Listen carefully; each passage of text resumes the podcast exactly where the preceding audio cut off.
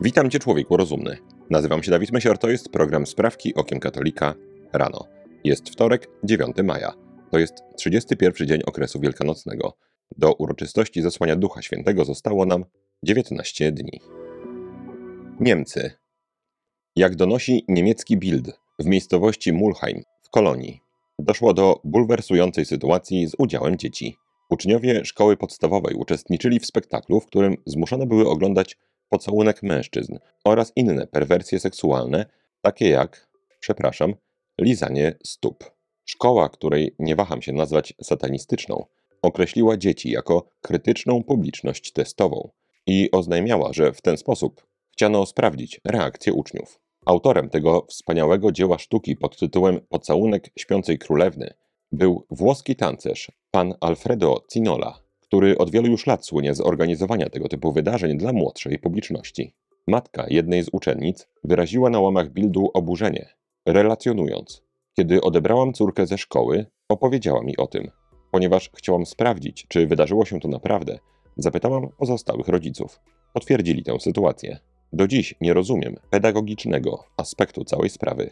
Można by spróbować wytłumaczyć mamie, że aspekt pedagogiczny jest tu widzialny gołym okiem. Jest to tylko inna pedagogika niż należałoby się spodziewać po normalnej szkole.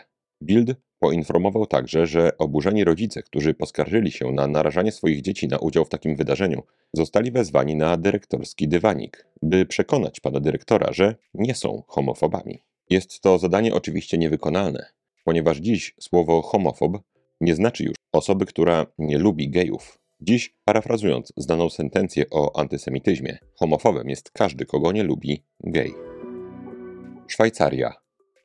W miniony piątek dyrektor generalny WHO, pan Tedros Adhanom Ghebreyesus, poinformował o oficjalnym zakończeniu pandemii COVID-19.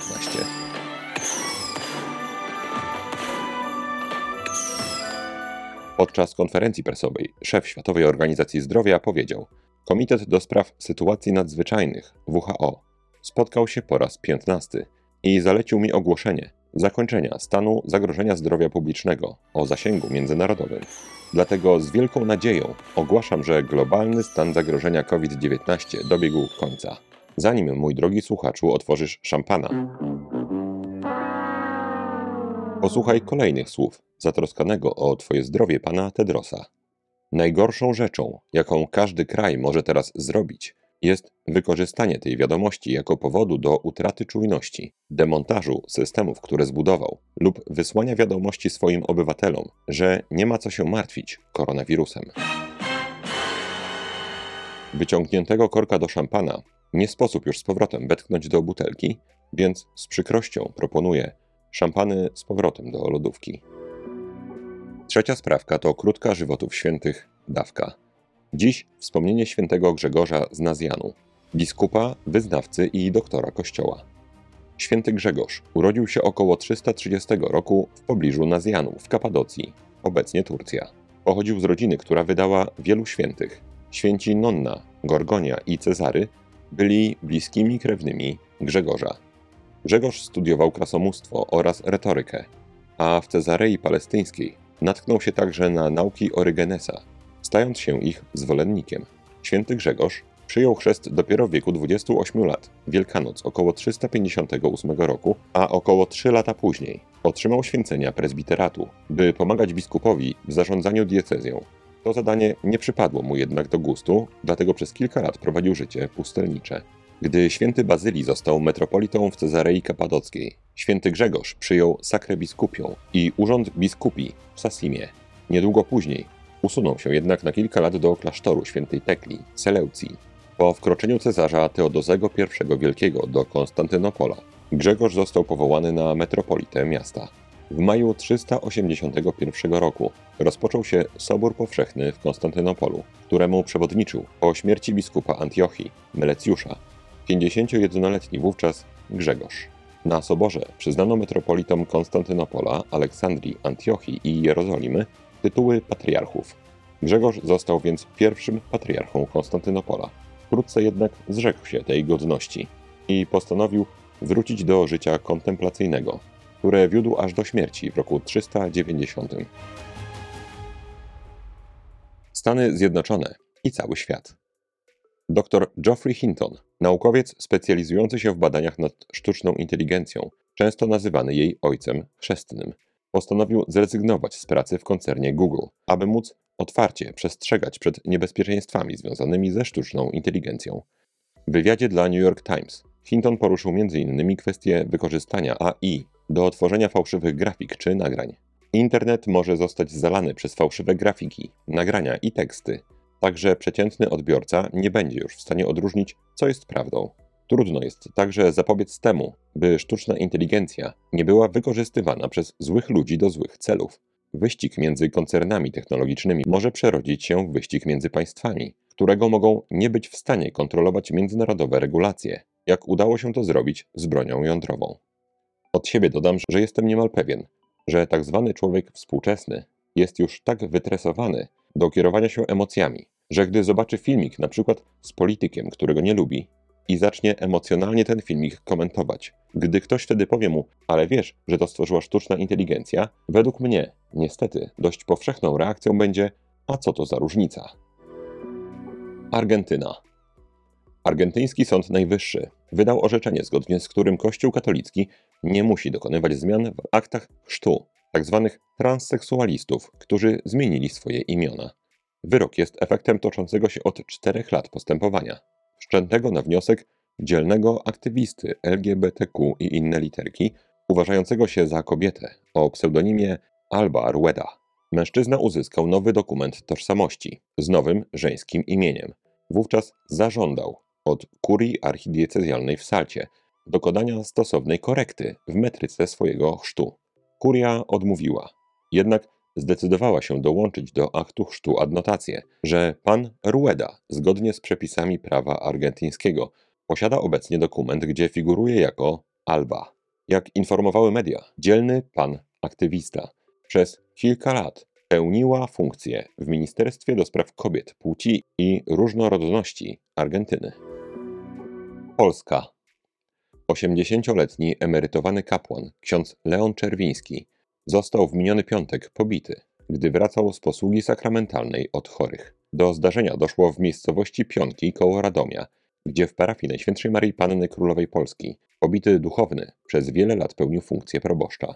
Jak informuje obecny proboszcz, ksiądz Mariusz Wincewicz, ksiądz ubrany w strój duchowny, komrze z bursą z olejem chorych, Wracał na plebanie po odwiedzeniu chorych, do których szedł z Najświętszym Sakramentem. Dla sprawcy ten fakt, ani to, że atakuje starszą 80-letnią osobę, nie miał znaczenia. Ksiądz Wincewicz wezwał również do modlitwy za sprawcę. Solidaryzując się z księdzem Leonem, prosimy Boga o zdrowie dla kapłana oraz nawrócenie i opamiętanie dla sprawcy. Szczęśliwie badania w szpitalu nie wykryły poważnych, nie wykryły poważnych obrażeń. Sprawą zajmuje się policja.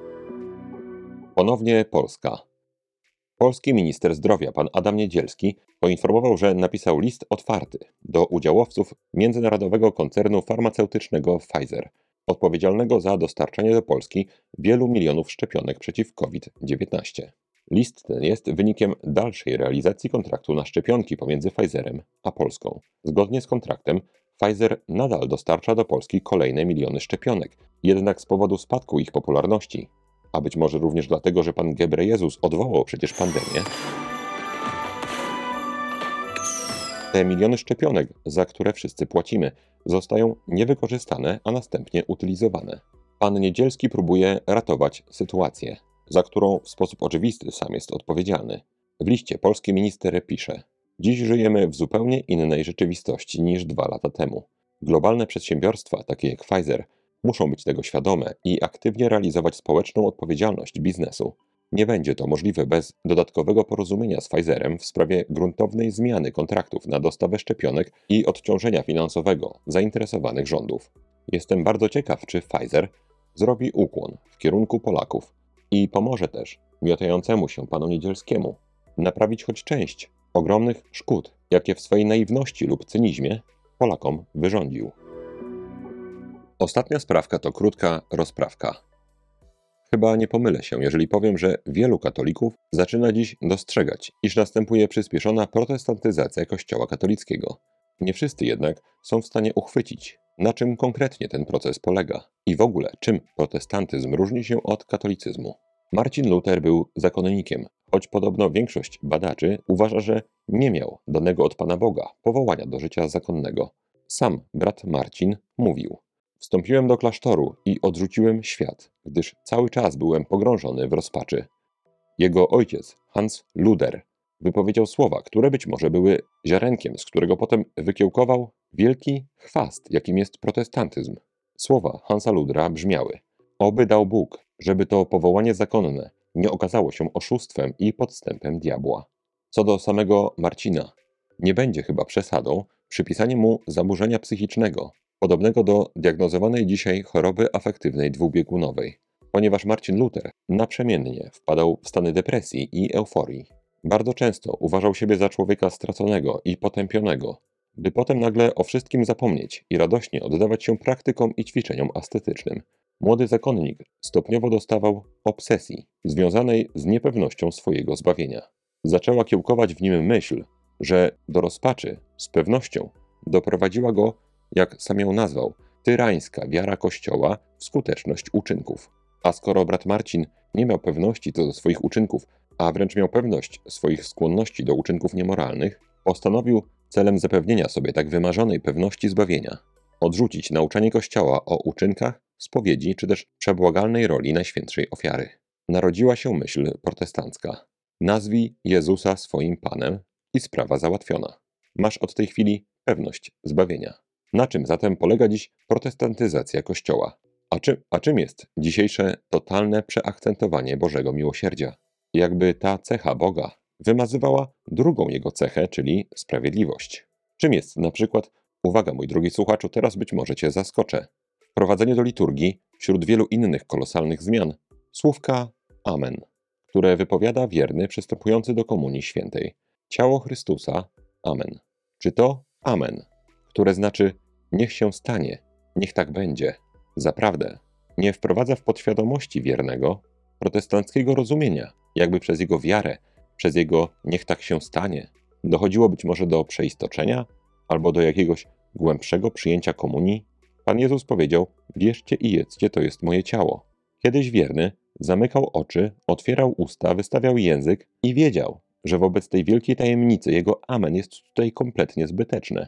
Wreszcie, czym innym niż protestantyzacją jest przekonanie coraz większej liczby nominalnych katolików, że Pan Bóg jest dla nich, że Pan Bóg jest ich towarzyszem, że Pan Bóg jest pomocą w ich sprawach, że Pan Bóg jest rozwiązywaczem problemów, a nie, że Pan Bóg jest jedynym celem, że Pan Bóg jest wszystkim, czy że po prostu Pan Bóg jest. Zupełnie inaczej niż jestem ja i inaczej niż są moje sprawy codzienne. Czym wreszcie jest powtarzające się dzisiaj zarzucanie jakiemukolwiek katolikowi nadmiernej maryjności? Czy nie jest przyznaniem racji temu zagubionemu człowiekowi, jakim był Marcin Luther, który mniemał i mówił, że cześć Maryi jest zaprzeczeniem ufności Chrystusowi? I na koniec, czym, jak nie protestantyzacją Kościoła, jest przyjmowanie przez jego współczesną hierarchię, że katolicyzm jest jednym z trzech wyznań chrześcijańskich, a nie, że katolicyzm i chrześcijaństwo to synonimy i że to protestanci chcą ukraść katolikom słowo chrześcijaństwo, choćby przez dzielenie się tym słowem. To wszystko i pewnie jeszcze wiele innych przykładów, których tutaj nie wymieniłem, jest objawem protestantyzacji wiary współczesnych katolików.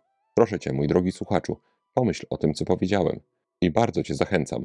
Unikaj tego wszystkiego jak ognia, ponieważ prawda i błąd nie mogą współistnieć, a próby ich orzenku kończą się wydaniem na świat potworka, który jest jeszcze groźniejszy niż pierwotny błąd.